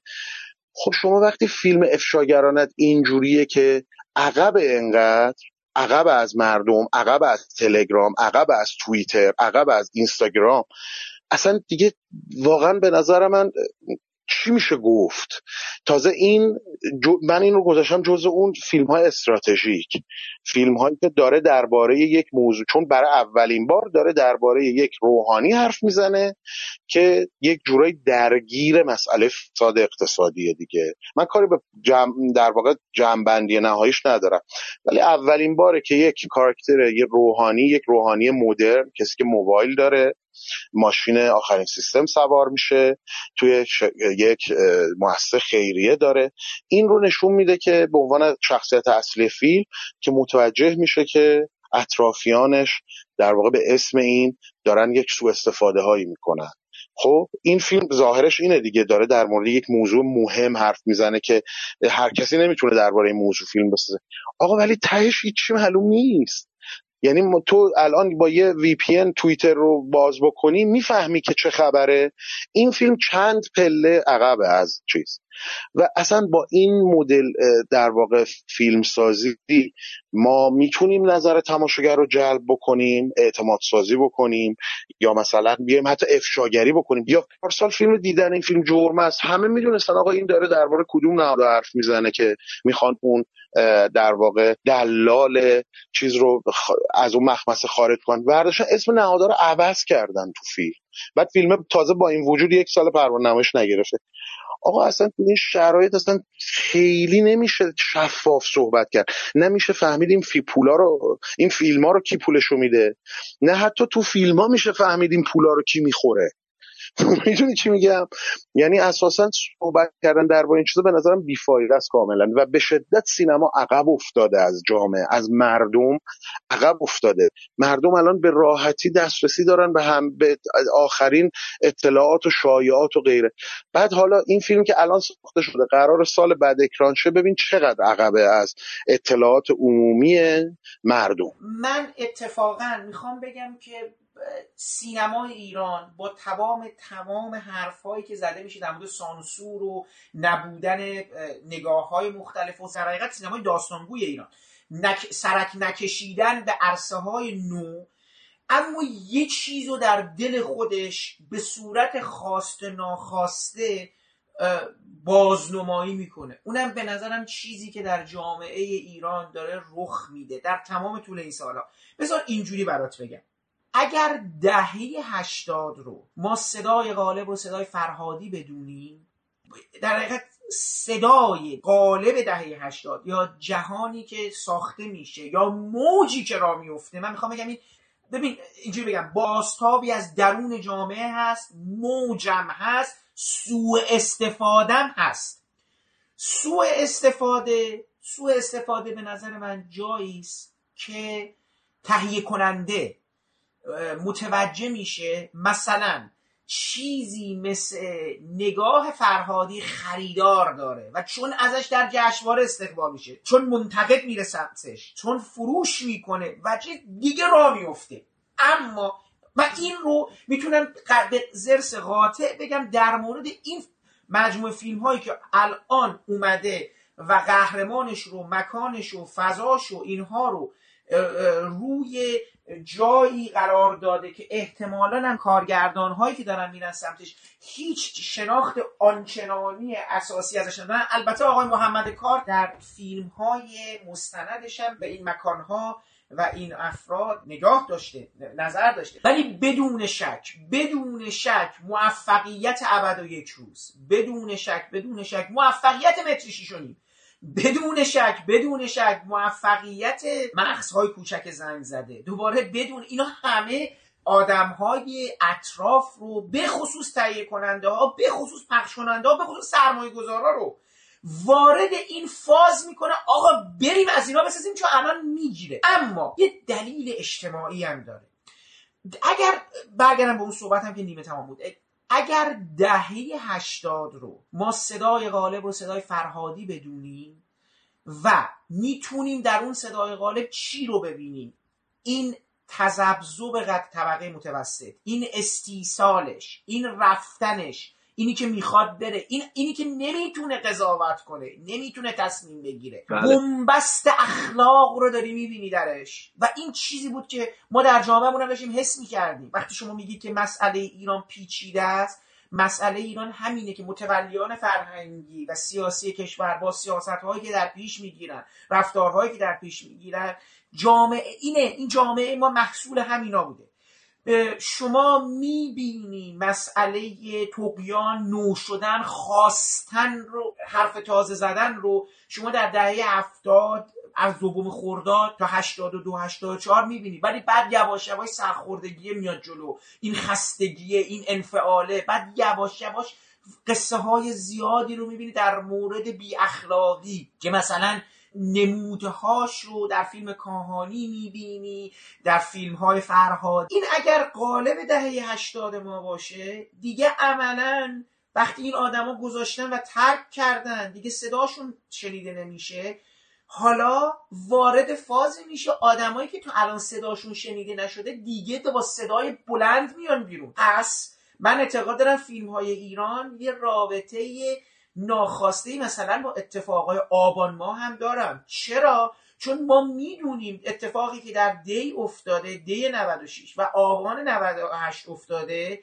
بخشیش، نمیگم همش، دوباره بخشیش آدمایی هستند که دیگه رسیدن به فریاد زدن، به شیشه چکستن، به آتش کشیدن، به اصلا به یه آنارشی عجیبی رسیدن. و ما میدونیم دیگه طبقه‌ای هم که این دو اعتراض رو همراهی نمی‌کنه طبقه متوسطه، چون طبقه متوسطی که داره میترسه، اصلا میترسه از وضعیت خودش، یا نیست اصلا نقش خودش رو در تصمیم گیری تو این جامعه از دست داده. ولی میگم من احساس میکنم یواش یواش کمرنگ شدن افرادی که توی جامعه ایران همواره همونجور که موتور تغییرات این جامعه بودند با خواسته هاشون و خواسته های فرهنگیشون و مدل زیستشون، میخوام بهت بگم مثلا دارم میگم ببین 2-3 تا فیلم نمونه ای اون سالها رو نگاه کن، مثل شوکران، مثل کاغذ بی خط، متوجه هستی؟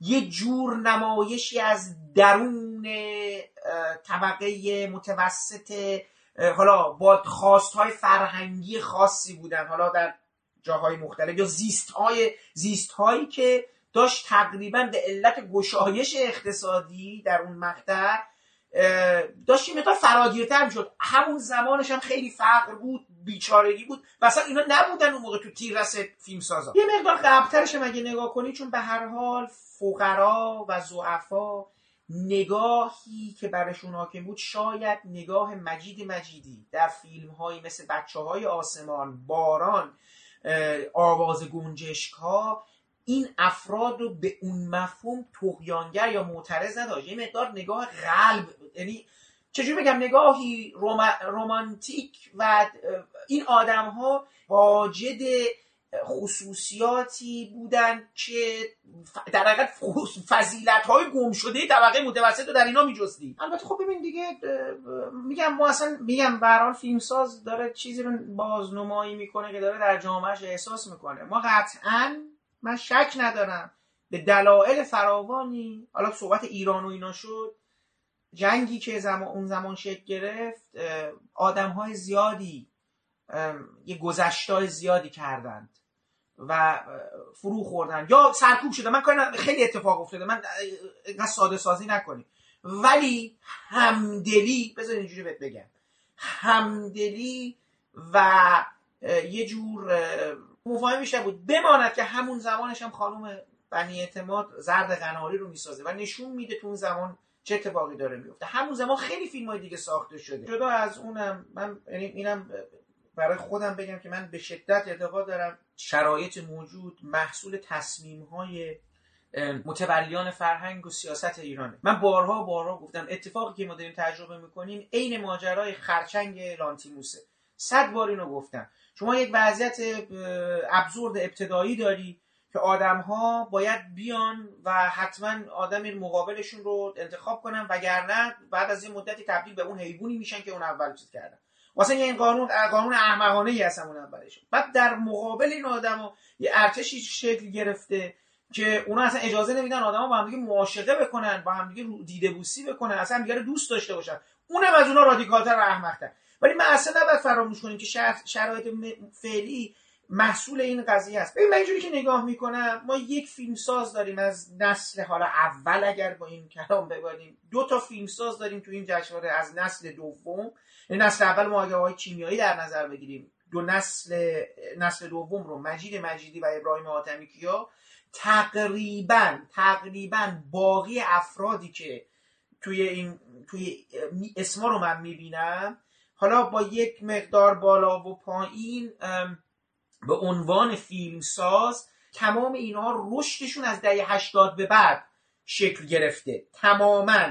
یعنی ما آثار شاخصی که باشه، حتی اگر حالا نیکی کریمی رو به عنوان فیلمساز نه به عنوان بازیگر من بیارمش مثلا تو اون نسل دومیا که اونم نیست عملا، چون یعنی فیلمساز رو من جدا بکنم، عملا تمام افراد دیگه 80 یعنی ما اصلا از 70 دیگه کسی رو نداریم.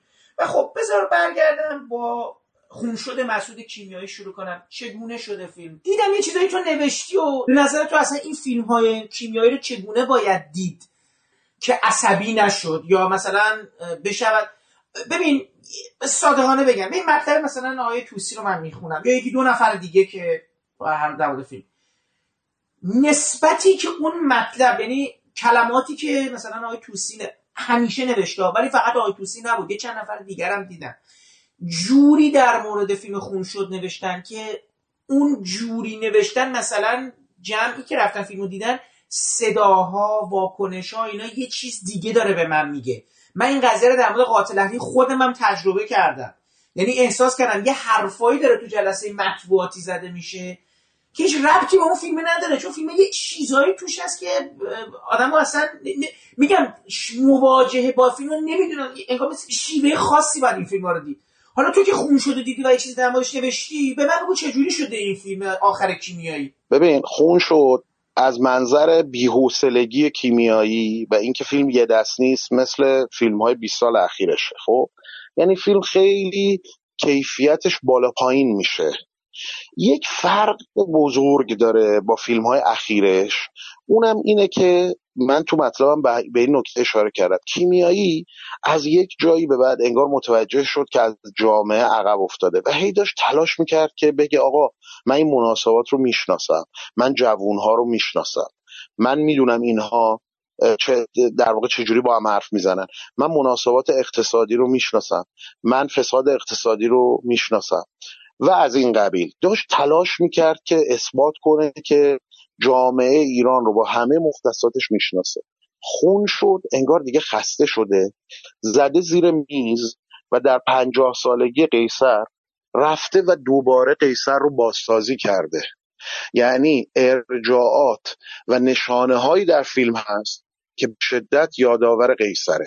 ما با یک قهرمانی طرفیم که ابتدای فیلم برمیگرده به خونش، به خونه پدریش و متوجه میشه که خیلی چیزها عوض شده، چیزی که دقیقا در قیصر بود. اونجا متوجه میشد که خواهرش کشته شده یا خودکشی کرده در واقع بر اثر ماجرای حک و مت و غیره. اینجا متوجه میشه که خواهرش که اتفاقا اسمش هم فاتیه، عین قیصر، این فرار کرده، این درگیر مواد مخدر و غیره شده و رفته و گم و گور شده. یک برادری داره به اسم مرتضی که اینجا در واقع مثل چیز نیست، مثل فرمون توی قیصر نیست. بهش میگن که این رفته و حالش بد شده و کنج عزلت گزیده و رفته تو آسایشگاه روانی در واقع مقیم شده. و یک پدر داره که شاید یادآور مثلا شخصیت داییه توی فیلم قیصر که میخواد همش بگه که آقا بیخیال شین و زندگیتون رو بکنین و حالا میگذره و از این قضیه. و بعد این آدم به این نتیجه میرسه باید بره انتقام بگیره. حالا شکل انتقام و بعد مسئله خونه رو مطرح میکنه. میفهمه خونهشون قراره بالا کشیده بشه. این میره دو تا کار انجام بده، یک انتقام بگیره و خواهرش رو برگردونه و دوم بره دنبال این که این خونه رو احیا کنه. ببین به نظر من خون شد رو فقط میشه از یک زاویه دید بررسیش کرد یا به قول تو تماشاش کرد، اونم منطقه گروتسک و سورئاله. یعنی اصلا هیچ راه دیگی برای نزدیک شدن به فیلم وجود نداره. یعنی انگار که سازنده فهمیده آقا من روح قیصر رو احضار میکنم، از دهه 40 میارمش میذارمش از اواخر دهه 40 میذارمش اواخر دهه 90 و خود به خود این که این آدم بیاد قرار بگیره در یه همچین شرایطی، در همچین مختصاتی، در چنین جامعه‌ای، در چنین زمان و مکانی نمیتونه رئالیستی باشه، حتی نمیتونه منطق درام کلاسیک رو رعایت بکنه. بنابراین فیلم در واقع یک فصلهای عجیب و غریبی داره که آشکارا مشخصه عمدن با منطقه سورئال ساخته شده، مثل جایی که این کاراکتر فضلی با بازی سعید آقاخانی میره دنبال برادرش تو آسایشگاه روانی و یه اتفاقهایی میفته که میگم جور دیگه ای جز این که بگیم این یک برداشت سورئاله جواب نمیده که ما بخوایم اینو درک بکنیم.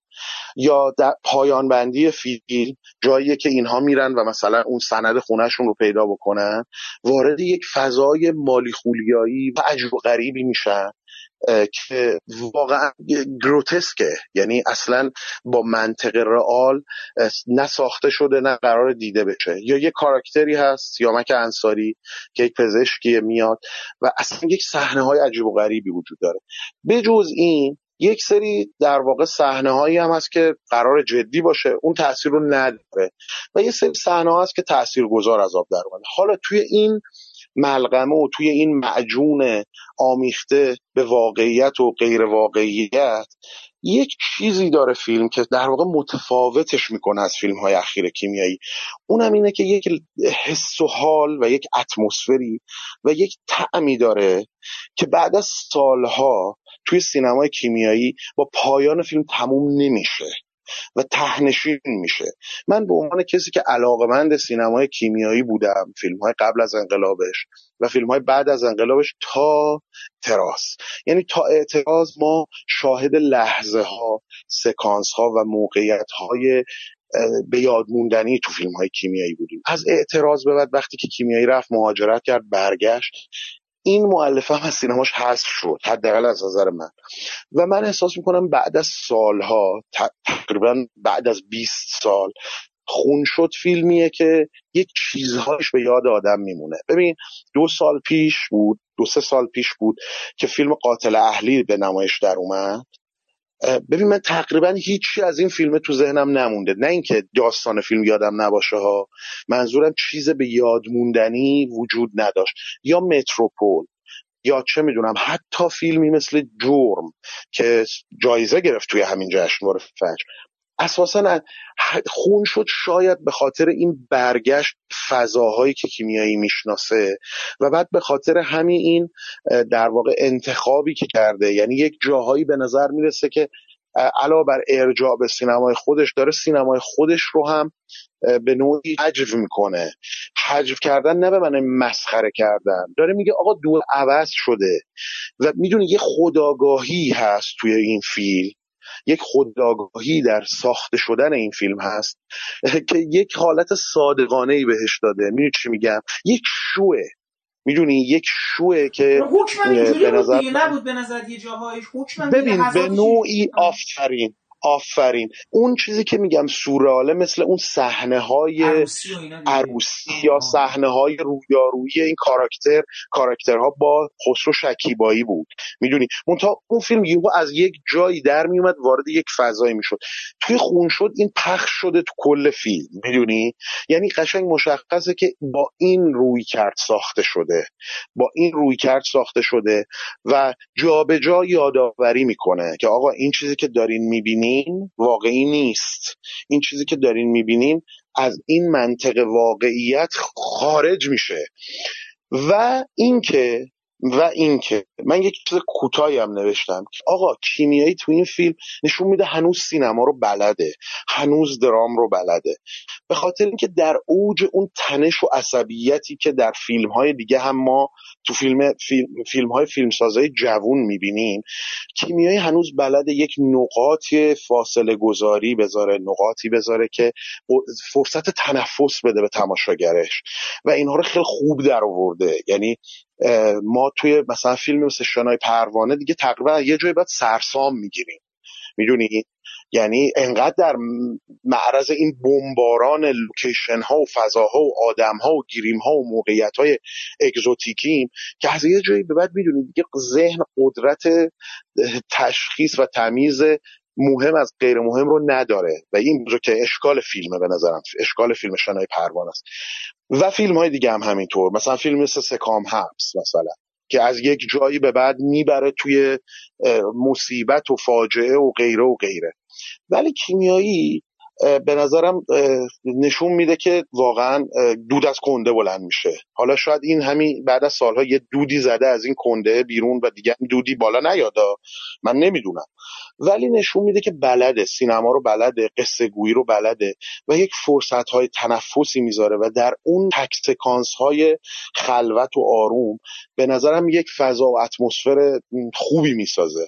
ولی خون شد پر از سکانس هاییه که اغراق‌آمیزه، فالش میزنه، میدونی مثل همه فیلم های اخیرش گاهی دیالوگ های رد و بدل میشه که اصلا ما نمیفهمیم چرا داره رد و بدل میشه، میدونی چی میگم؟ یعنی از این منظر با فیلم های اخیرش نمیتونیم بگیم آقا این اصلا هیچ ربطی نداره، شبیه، ولی یک این منطق گروتسک یا هج و سورئالش و یکی اون حس و حال در واقع کلی و اون مزه‌ای که از فیلم باقی میمونه به نظر من متفاوتش میکنه از فیلم‌های اخیرش.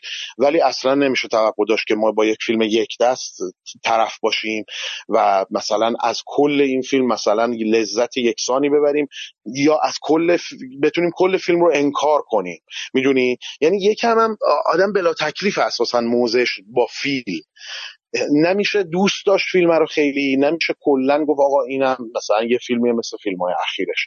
حداقل این چیزیه که برداشتیه که من دارم از خون شد. خب اگر اوج رو ما صدای رسمی بگیریم یا همین کاری که داره صدا سیما میکنه، صدای رسمی، صدای خواستن شده مدیران فرهنگی یا بهتر بگم بخشی از مدیران فرهنگی که همه رو یک کاسه نکنم بگیریم، وقت در زیر مجموعه یعنی در حقیقت در مقابل اون دو صدای دیگه هم داریم که به نظرم اینا خودشون رو تو فیلم‌ها نمایش میدن که یه بخشی شما صحبت کردم در مورد اون صدای افراد محروم که به قول محروم از صدا و تصویر در یه مقطعی که الان دیگه غالب میشن. خب ببین این فیلمایی که در مورد طبقه شهری پایین و اینا هست نهایتا در یک کنترل شدگی در حال ببین از یه جای بیشتر بیرون نمیزنه، خب یه محافظه کاری داره، خاص خودشو داره تا یه اندازه، هر کدوم تا اونجایی که میتونه پرواز میکنه.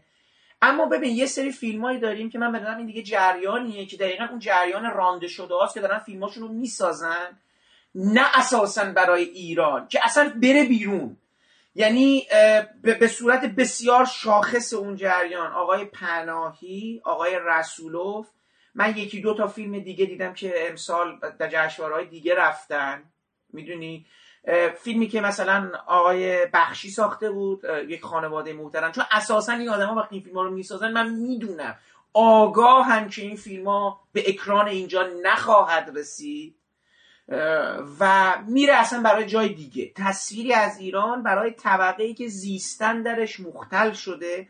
ببین تو فیلمایی که در جنوب شهر که حالا من نمیدونم جنوب شهر دقیقاً کجا میشه، مال طبقه فیلم‌هایی که قصهش در مورد دهک‌های پایین اقتصادی است، این فیلم‌ها شما متوجه میشید درشون یک وضعیت تنش درونیه، یعنی بین خود همون دهک‌ها داره، درگیری‌ها بین همون آدم‌های همون قشره، در حقیقت دارن با سیستم کسی در تعارض رخ نداره. مثلا ابد و یک روز شما میبینی که آدما، این کسایی که دارن تو صورت هم دیگه پنجول میکشن، آدمای از یه جان، نه اینکه یعنی نمیگن که مثلا تصمیم‌های فرهنگی اقتصادی غلط مسئولان، همون نگاه خرچنگی که من میگم نیست، اتفاقا آدما افتادن به جون هم دیگه برای اینکه تو این شرایط ببرن و برای بقا زیست میکنن، مثل مغزهای کوچک زنگ زده. شما میبینی اصلا هیچ تعارضی بین این آدم‌ها و رفتاراشون با تصمیم‌های اقتصادی نیست، یعنی این پنهانه، انگار مفروض شده برای شما که این به این دلیل اینا اینجوری شدن، تو باید بدونی. حالا یه سری فیلم‌های دیگه‌ای داریم که در برابر آدم‌ها، در برابر نگاه رسمی ان دیگه، که اینا دیگه جایی پیدا نمی‌کنن. متوجه هستی؟ یعنی الان خروج شاید مثلا مدل صدا خودیش باشه، یعنی مثلا که حالا جلوی رئیس جمهور چیز بکنه، ولی اونم آرامه. فیلم‌های آقای پناهی و مثلا چیز دیگه، حالا آقای پناهی هم که یعنی در مورد این قضیه است، ولی حسی که به تو القا میده خیلی زیستن بسیار مهنتباری رو داری توی این شرایط تجربه میکنی. اینم دقیقاً میخوام بگم صدای اون مخالفه است، یعنی اینام داره میخوام بگم اگه فیلم‌های ایرانی رو ببینیم، شما صدای همه آدمای اون یعنی دوران تو میتونی خوب توش ببینی. اتفاقا صدای رسمی رو میبینی، صدای آدمایی که به هر حال یه مقدار دغدغه‌مندن یا آدمای سودجویی هستن از این شرایط رو میتونی ببینی، و صدای مخالفا هم که بازم یه مقدارشون دغدغه‌مندن، یه سریشون میتونن بازم میگم سودجو باشن رو ببینی، و یه سری هم این وسط به نظر من جایی هستن که هنوز دارن چیز میکنن، یعنی من فکر کنم مثلا نمونه های یه جایی هستن که صداهای تقریبا مستقلی رو شاید دارد بازنمایی میکنن، مثل ابر بارانش گرفته، مثل تومان، مثل پوست. سه تا فیلم خیلی خودم برام مهم بود که ببینم این کارگردان ها، چون در مسیر قبلی که قدم زده بودن به نظر من قدم گذاشته بودن، احساس میکردم که به هر حال به نظر میاد که افقی مد نظرشون هست. عامه پسند سهیل بیرقی، قصیده گاو سفید، بهداشت صنایع‌ها و من میترسم بهنام بهزادی، چون اینا هر کدوم از فیلم‌های قبلیشون واجد یک صدایی بودن، یعنی یه جورایی تماشاگرشون رو به یک تا یه حدی مثلا امیدوار کرده بودن. خب مثلا بهنام بهزادی با فیلم اولش تنها دوبار زندگی می‌کنی و تنها یک بار یا دو بار، من اشتباه نمیگم، تنها دو بار. خب بیرقی با دو تا فیلم قبلی، هم عرق سرد هم من و به تا صنایع، هم احتمال بارش اسیدی. تو خودت احساس کردی که این سه تا کارگردان در این آثار جدیدشون جدا از این که دوباره روی سری مسائل، حالا دو تاشون که میدونم تقریبا ملتهب اجتماعیه و من میترسم مثل که یه مقدار درونی‌تر روابط و اینا، چگونه ارزیابیشون میکنی این ستاره تو اون سری فیلم‌های اجتماعی که ذکر کردی تو؟ ببین اتفاقا من میترسم ملتهبه، چون من میترسم هم درباره همین انتشار فیلم خصوصی و اینهاست، یعنی قصه از یک جایی در واقع تبدیل میشه به همچین ماجرایی. ببین درباره عامه پسند بگم که نظر من فیلم بود که به ناحق دیده نشد تو جشنواره امسال، نه تو داوری دیده شد، نه منتقدها خوششون اومد. فیلم خیلی سختیه برای اینکه یک شیوه روایی رو انتخاب کرده که من یادم نمیاد حداقل تو سینما ایران اتفاق افتاده باشه، یا اگر بوده اینقدر در واقع منطق کلی فیلم رو شکل نداده. اونم استفاده از فلش فوروارده، یعنی فیلم روایتش خطی نیست، منتها این خطی نبودن با فلاشبک اتفاق نمیفته. ما یک چیزهای از جلوتر رو زودتر میبینیم، یعنی فلاش فوروارد زده و این شیوه روایت باعث میشه 40-50 دقیقه اول تماشاگر گیج بشه، ولی وقتی که این منطق جا میفته اتفاقا فیلم بدی نیست و عامه پسند از معدود فیلم‌های اجتماعی با موضوع در واقع مهمه که اصلا توی اون ژانر سینمای عربده و عصبی و اینها جا نمیگیره. خیلی فیلم آرومیه، خیلی حتی در اجرا و کارگردانی هم فیلم لختیه، یعنی به شکل عمد فیلم فرم عجیب غریبی نداره. این البته تو دوتا فیلم قبلی چیزم بود، تو دوتا فیلم قبلی بیرقی هم بود. من یادآوری میکنم سکانس دادگاه فیلم عرق سر رو که با یک پلان سکانس گرفته شده بود، یک پلان یک سره بود و این رو ادامه داده و به نظر من کردیت اصلی جلوه بیرونی فیلم متعلق به فاطمه معتمدآریا در درجه اول و بعد باران کسری. خیلی خوب بازی میکنن، یعنی هر دوشون متفاوت بازی میکنن.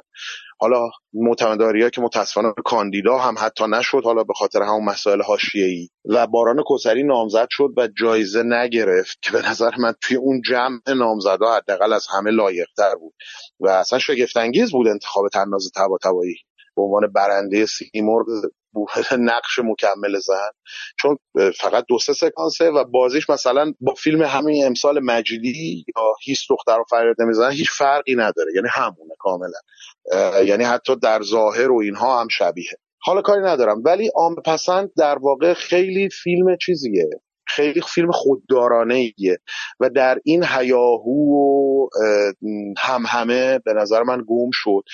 فیلم خوبیه واقعا، فیلم پخته‌ایه، اشکالاتی هم داره طبعا، ولی من به نظر من روایت هم منطق داری. تو براش پیدا کردی که این کاری که کرده آیا فقط یه جور جلوه فروشی بوده یا نه یک دلیلی داره که کارگردان و تدوینگر همچین نمیخوام بگم، میخوام ببینم تو خودش به چی، چون بسو فیلم اکرام بشه که بعدن ما بتونیم روش فکر کنیم. ولی تو رسیدی به دلیلی؟ آره، حداقلش اینه که دنیایی خلق میکنه، یک دنیایی، چون داره درباره درونیات یک زن میانسال که همه چیش رو از دست داده حرف میزنه و این کمک میکنه به اون حس و حال در واقع کلی اون زن. انگار اون زن داره یک برش های از آینده رو میبینه ولی اعتنا نمیکنه بهشون، متوجهی؟ و همه دارن بهش هشدار میدن، زنهار میدن، هم درباره گذشتهش هم درباره آیندهش و انگار این بین این دو زمان گیر کرده. بنابراین این تمهید فرمی و روایی کمک میکنه. برای خود من یکی از عامه پسند، هرچند که خیلی به نظرم اصلا نادیده گرفته شد همه جوره، جز 4-5 تا فیلم خوب جشنواره امساله. این از عامه پسند. آقا من راستی اینو کلامت هم اینو بگم که گفتی تو سینمای ایران فیلم شرم کیومرث پوراحمد اساسا بر فلاش فوروارد بنا شده، ولی خب این جوری نیست. آره اونجوری نیست، این که مثلا خیلی پازلی و اونجوری گرمیه مثلا احتمالاً.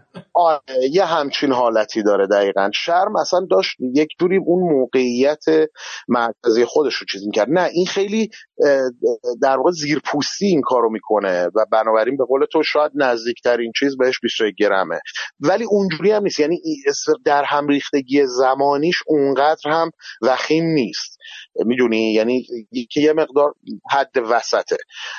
این از این. فیلم من میترسم باز در این راسته فیلم‌های اجتماعی قرار میگیره، یعنی تحت اون طبقه بندی قرار میگیره، ولی یک فرقی داره، اونم اینه مدل نگاه خنثا و با فاصله‌ای که بهنام بهزادی داره تو همه فیلم‌هاش. مثلا در حالا تنها دوبار زندگی می‌کنیم یا قاعده تصادف هم همینجوری بود، یک فرمی در واقع بهنام بهزادی بهش رسیده که تو همه فیلم‌هاش تکرار می‌کنه. این اتفاقا خیلی نگاهش و در واقع بینشش درسته، یعنی داره به یک موضوع، به دو تا موضوع مهم، یعنی یک ظلم کردن و مظلوم واقع شدن و بعد نقض حریم خصوصی، خیلی با خودداری و خیلی دور از هیجان زدگی نگاه میکنه. ولی فیلم یک مشکل بزرگ داره، اونم بازیگر نقش اول مردشه. فیلم اساساً درباره یک مرد جوونه و بعد بازیگری انتخاب شده و بعد نوعی هدایت شده که اساساً ارتباط تماشاگر با فیلم نه تنها مختل که نه قطع میکنه، انگار یه نفر هی با قیچی نواری رو میبره سکانس به سکانس. و من نفهمیدم چرا باید همچین اتفاق بیفته. این عمدیه، ما یه آدم معمولی رو داره تصویر میکنه، آدم معمولی ترسو رو، که این از طرف دیگران همش در واقع تحت فشاره و ظلمه و دچار توهم شده و دچار ترس شده. اصلا اسم فیلم خیلی اتفاقا به موضوعش داره اشاره میکنه. و بعد این آدم به تدریج در قصه پرپیچ و خم فیلم خودش به یک جوری در موقعیت ظالم قرار میگیره، یعنی برای مسئله انتقام یا اینکه حقش رو بگیره باعث میشه که یک ظلم شاید بزرگتری اتفاق بیفته. متوجهی؟ و این فیلم نیاز داشت اتفاقا به این که تو با این کاراکتر اصلی همدلی بکنی. و من نمیفهمم چرا باید اساسا یه بازیگری که نه به لحاظ فیزیک، نه به لحاظ بیان، نه به لحاظ حضور هیچ ویژگی خاصی نداره رو مقابل الناز شاکردوست قرار بده، که الناز شاکردوست همینجوریش هم بازیگر دراماتیکیه، یعنی یه اقراقی تو بازیش هست. و اصلا این فیلم رو واقعا ویران کرده. البته به ازادی دیدم تو نشستش دفاع کرد. اصلا فیلم رو هم میبینیم متوجه میشی این عمده، یعنی انگار خواسته که یک آدم دوست نداشتنی رو تصویر بکنه، یک آدم معمولی متوسط رو تصویر بکنه، که این حالا مثلا یک پارتنر جذابی داره ولی خیلی قدر زندگی رو نمیدونه، شاعره. اصلا میدونی ببین فرم و قصه فیلم خیلی به هم نمیخوره، یا نگم این ظاهر فیلم، یا این میدونی فقط بازیگر نیست، این بازیگره تقریبا تو همه سکانس های فیلم ما میبینیمش و یک جوری داستان با این روایت میشه. و این حد دوست نداشتنی بودن و این حد سرد بودن و نمیدونم چه تعبیری به کار ببرم که بی‌ادبانه نباشه، در واقع اینقدر غیر جذاب بودن به نظرم فیلم رو خراب کرده، در حالی که فیلمنامه خیلی خوبی داره به نظرم فیلم. و بعد دقت کن که بازیگرهای کنارش همه بازیگرهای کمابیش حرفه‌این، امیر جعفری، الناز شاکردوست، مهران احمدی، و این وسط این آقای بازیگر که بازیگر تئاتر و اینها هم هست، اسمش هم من فراموش کردم، این اصلا یه وصله ناجوریه تو فیلم. و این عمدی که داشته که این شکلی باشه وسط اون بازیگرها به نظرم بیشترین لطمه رو زده فیلم. ولی فیلم واقعا قصه خوبی داره و میگم نگاهش خیلی نگاه درستیه به موضوع تبدیل شدن یک آدم تو سریخور به یک هیولا. این رو خیلی خوب پیش میبره. متاسفانه یعنی از اون فیلم هایی که روی کاغذ قطعا خیلی اثر بهتری بوده و این تبدیل شدنش به فیلم، هرچند که فضاسازی سرد فیلم و اصلا اون لحنی که بهزادی داره تو همه فیلماش که یک نگاه با فاصله‌ای میکنه به کاراکتراش، به وقایع، و خیلی قضیه رو دراماتیک نمیکنه، میدونی اینا هم خوبه. ولی متأسفانه بازیگر نقش اول و انتخابش، نگیم بازیگر چون همه چی گردن بازیگر که نیست، اصلا این انتخابی که بهزادی کرده به نظرم فیلم رو خراب کرده و یکی از دلایلی که نمیشه با فیلم ارتباط برقرار کرد این بوده. این از این. قصیده گاو سفید هم به نظر من ورود بهداشت صنایع‌ها به همین دل قلب سینمای اجتماعی و ملتهبه، موضوعش، قصهش، به هر حال یک رابطه عجیب و غریبه به دوتا آدم که یکیشون باز اینجا هم بحث ظلم دیگه، در واقع حق و ناحق یا ظالم و مظلوم. ولی خب اون همون فرم آروم، در واقع ریتم آروم و اون فرم تجربه گرای فیلم قبلی اینجا هم رد پاش دیده میشه و فیلم به نظرم یه مقدار بیش از حد کش میاد.